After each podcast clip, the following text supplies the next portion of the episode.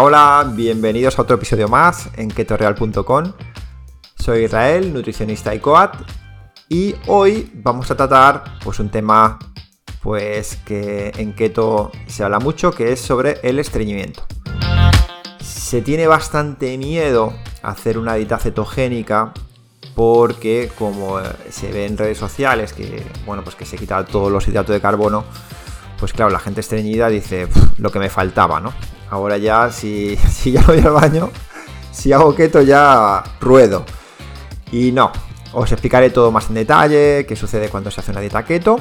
Y aparte, bueno, pues que una dieta keto no, no tiene por qué ser baja en fibra, ¿vale? Lo que es verdura ya venimos contándolo, que lo que es eh, fruta y verdura, muchas de ellas se puede tomar, así que es algo que puede ser rico en fibra. Pero bueno, daremos todas eh, todas las pautas y sobre todo os daré los 10 mejores consejos que vemos en consulta, que para eso estamos, ¿no? Para daros nuestra experiencia y para que todo lo que vayamos aprendiendo nosotros, pues que lo podamos dejar aquí grabado y que ayude a mucha gente. Así que vamos allá, vamos con un nuevo episodio y eh, nada, esperamos que os encante.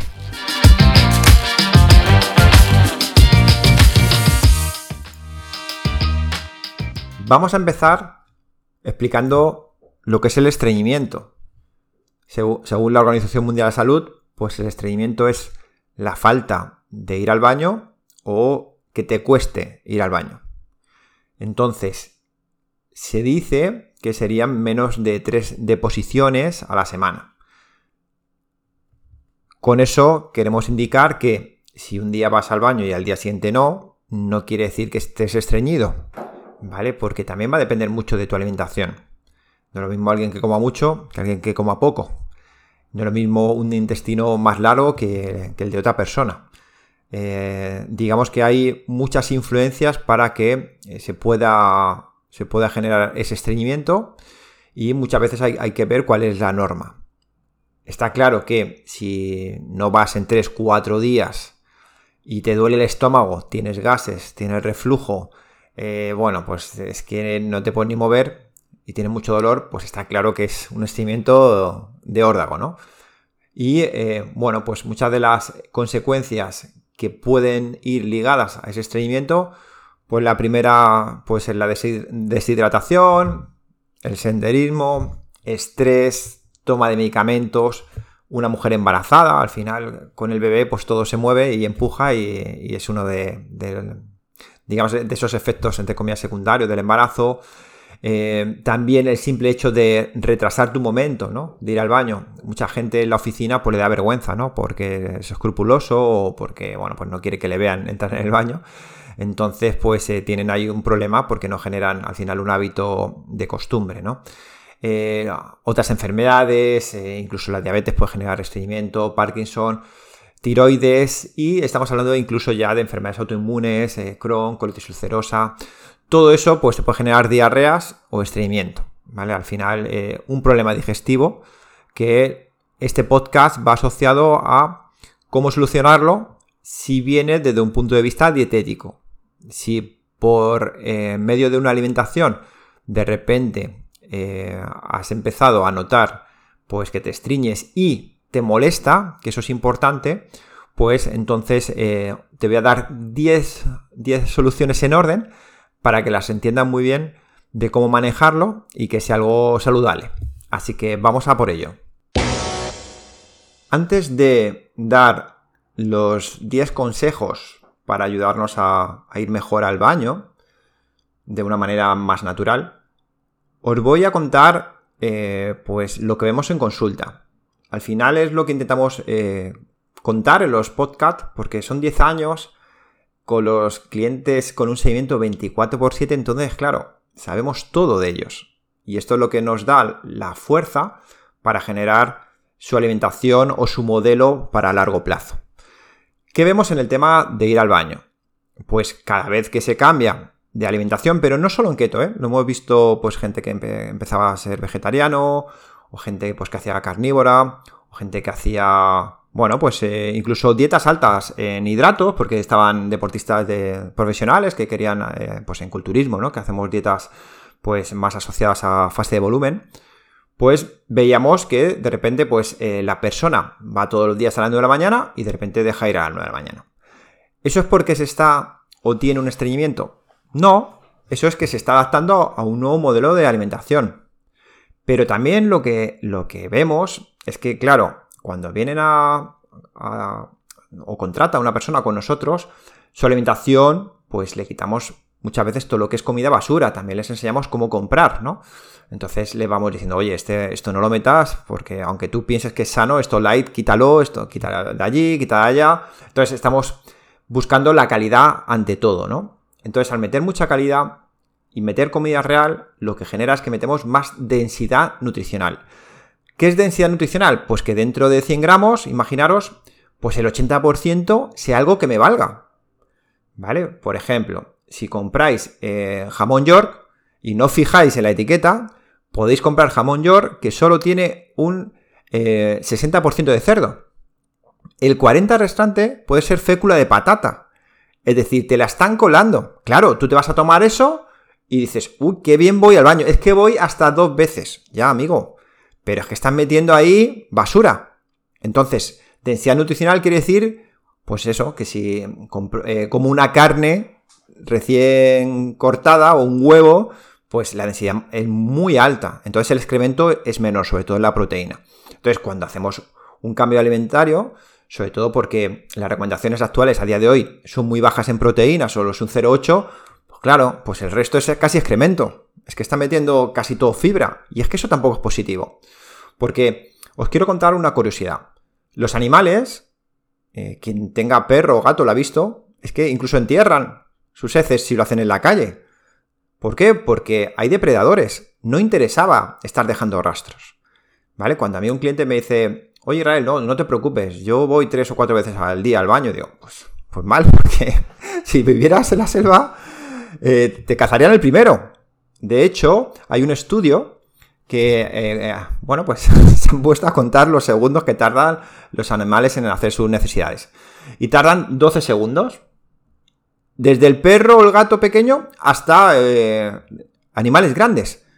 Pero muy poco, tardan muy poco. Y, los investigadores llegaron a la conclusión que era por eso, para no dejar mucho tiempo rastro y no estar ahí posicionados con ese olor. ¿Vale? Entonces, eh, con esto que os estoy diciendo. Primero, lo que tenéis que entender es que cuando hay un cambio de alimentación, hay un cambio eh, en lo que es eh, microbiota, en la absorción de nutrientes. Si hay más densidad nutricional, hay menos excremento, hay menos basura que echar. Es decir, que puede ser que vaya un día sí y un día no, pero no me voy a encontrar mal.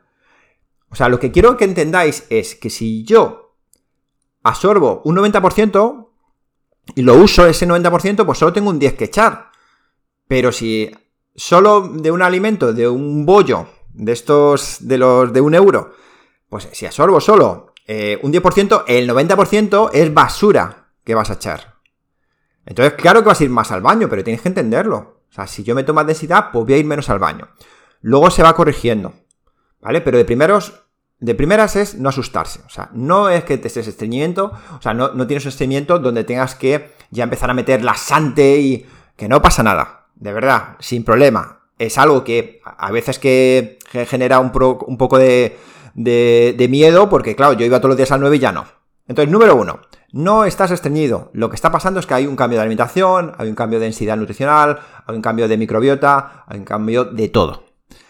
Segundo, eh, es normal que incluso si hacemos una alimentación keto encima, pues todo el mundo que la conoce, pues haga que baje mucho el apetito. Sin darnos cuenta, podemos hacer dietas donde comamos menos, incluso se meten los ayunos intermitentes.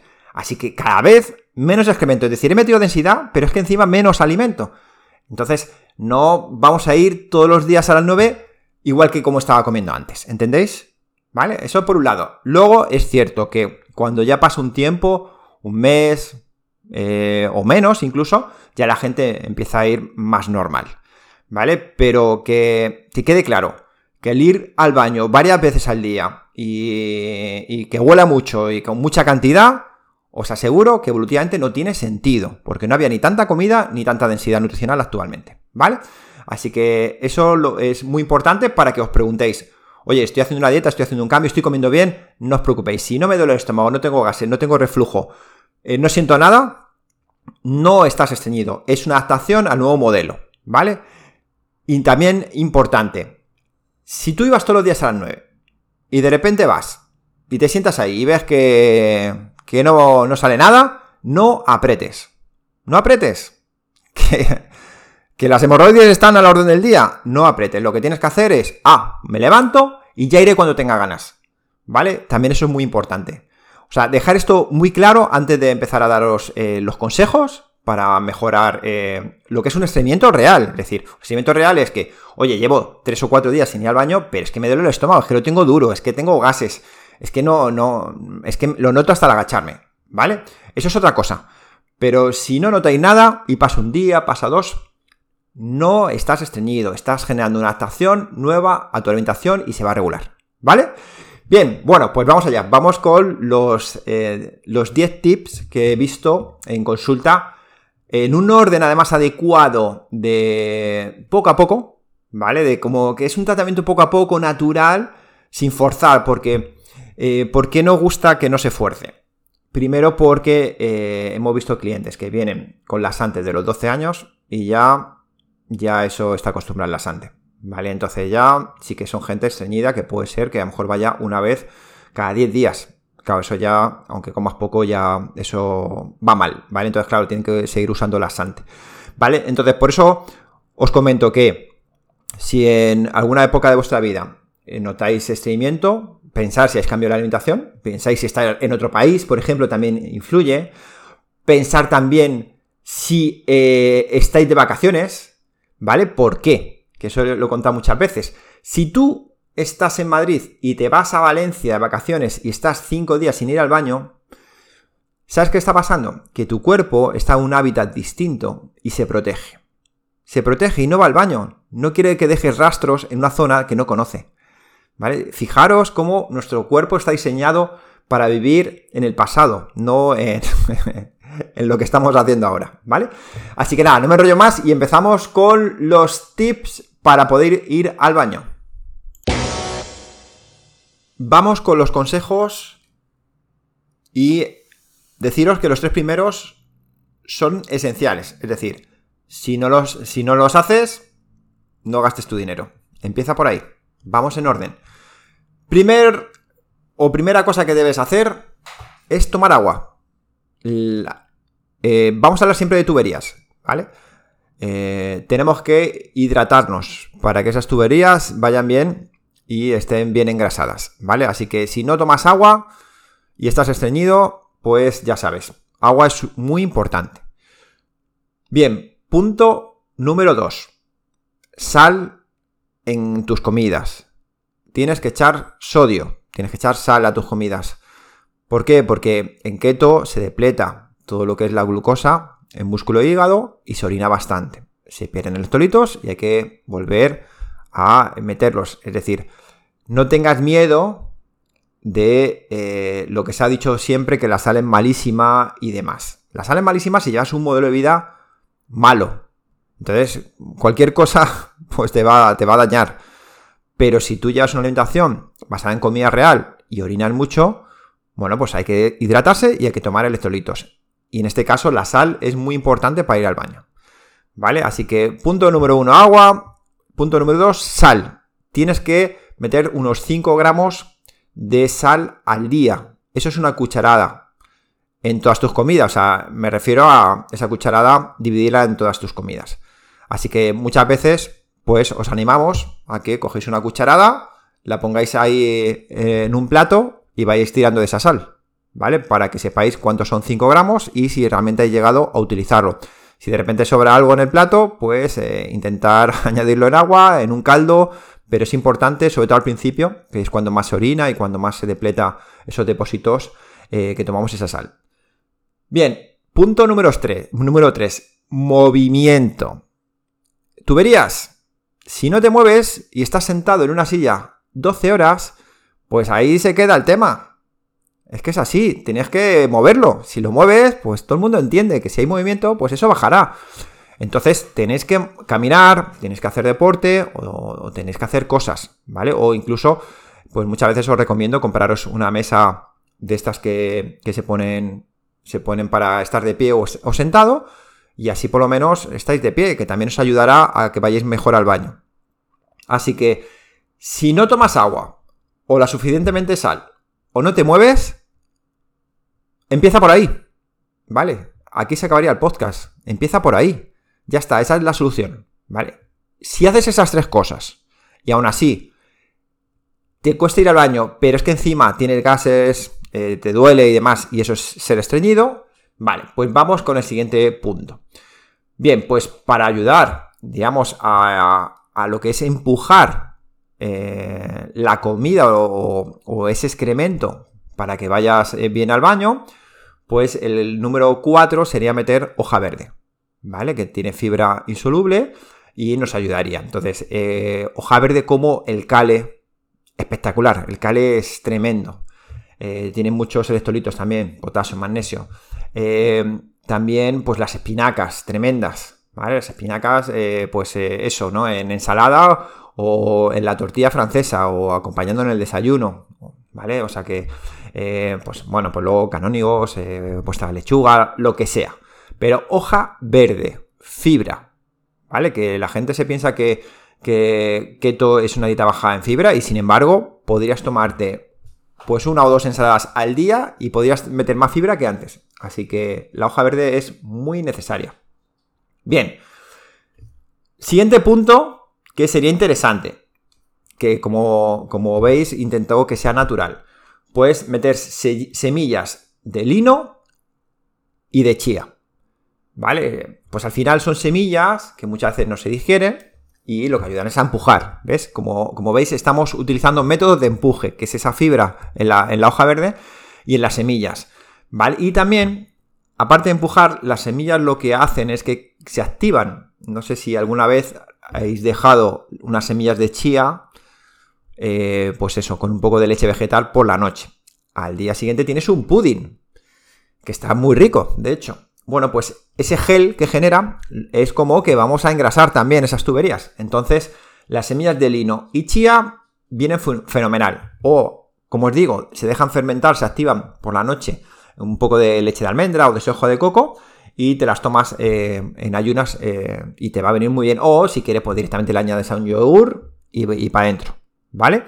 Y siempre estar muy hidratados para que esas semillas de lino y chía absorban ese, ese líquido y generen ese gel. Bien, vamos por el punto número 6. El kiwi, ¿vale? Que es una de las cosas que, la gente en redes más nos tira piedras. No, el kiwi no, no, en keto no. Bueno, pues el kiwi, probarlo, hacerlo la prueba de, si estáis en cetosis y vais a ver cómo vais a estar. Y eh, tiene muchos estudios científicos, que es curioso, ¿vale? Entonces, eh, el kiwi es algo que ayuda a gente y hay gente que no, ¿eh?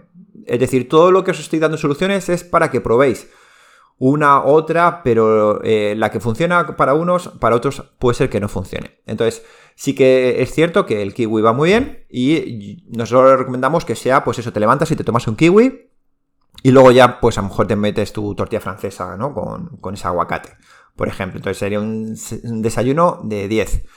Bien, luego, eh, punto 7 ya empezamos con, bueno, con algo de suplementación, porque ya el resto lo tenemos, hago deporte, meto ensaladas, el kiwi, las semillas, y bueno, pues nada, no funciona. Qué raro, ¿eh? Ya con todo esto debería funcionar eh, en un estado realmente de estreñimiento, como siempre os estoy comentando. Bien, pues lo primero que vemos, algo interesante puede ser el psyllium, que en keto eh, ya se usa en todo, ya hasta en, bueno, en todas las recetas hay psyllium, eh, bueno, pues eh, digamos que es una fibra natural, ¿vale? Que también genera ese gel cuando lo echas en agua, pero está un poco...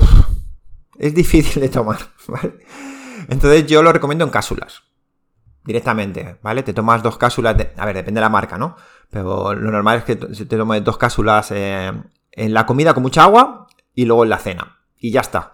Es como un tratamiento que va engrasando las tuberías, ¿vale? Es como un tratamiento a largo plazo, no es un lasante, ¿vale? Es algo como la, chía, pero es más directa, ¿vale? Y también te va a ayudar a ir al baño. Bien. 8. Lo que comenté ya en un episodio anterior, lo que es la pasta conja, pues es pura fibra, Por eso no tiene calorías, no tiene macros, no tiene nada. Es pura fibra. ¿Vale? Entonces, bueno, pues nosotros recomendamos una o como mucho dos a la semana, como mucho. Eh, da mucho el pego. Eh, si lo haces con una salsa, con una nata, ¿no? Con curry y tal, pues es que da mucho el pego. O sea, es algo que, puede estar muy interesante para la gente que haga dieta keto y echa de menos la, pasta, ¿no? Y encima, pues nos ayuda a ir al baño, pero siempre con cuidado, ¿vale? Esta pasta es muy agresiva y como os conté en ese episodio, eh, nos puede quitar absorción de nutrientes, ¿vale? Entonces no es interesante meterlo muy a menudo, pero para ese momento puntual, pues ya ayuda a empujar, ¿vale? Bien, eh, el punto 9, el citrato de magnesio. No es cualquier magnesio, hay varios magnesios, pues este tiene que ser el citrato de magnesio, ¿vale? Este realmente, pues se usa para tratar un escimiento, pero ya sí que es eh, a corto plazo, ¿vale? El psyllium podría ser algo que podría estar tomando todo el mes para estar tranquilo, como un tratamiento. Sin embargo, el citrato de magnesio tiene que ser para ese momento puntual, igual que el cognac, ¿vale? Y eh, digamos que podemos denominarlo ya casi, casi un lasante, ¿vale? De salino. Entonces, bueno, pues eh, es algo que se pueden comprar también en farmacias o, en cualquier tienda, ¿vale? Y por último, también muy importante, que lo he puesto el último eh, porque es más complicado. Porque yo pienso que, es, difícil, lo decimos mucho, pero luego es complicado. Y el punto 10 sería la gestión del estrés.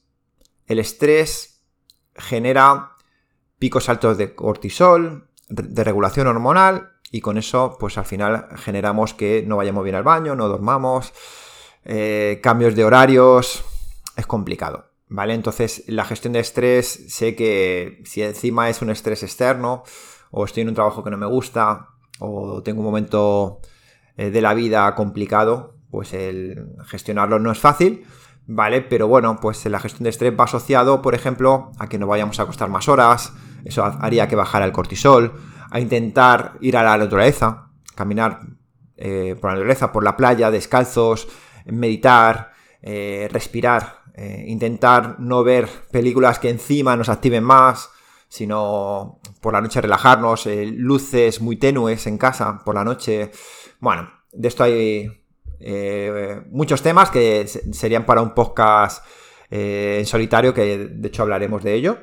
Y estos serían las 10 pautas más interesantes, siempre asumiendo que la persona ya tiene un hábito de ir al baño. ¿Vale? Entendemos que ya todo el mundo más o menos tiene su horario, y, esto lo que ha pasado es que se ha extendido y ya en ese horario ya no está yendo, ¿no? Pues entonces tienes estas 10 soluciones, que las tres primeras son las fundamentales, si no las haces, olvídate de las otras, tienes que hacer esas, y cuando ya nos movamos, metamos sal y metamos agua, ya empezamos a ir probando poco a poco en el orden que os he contado.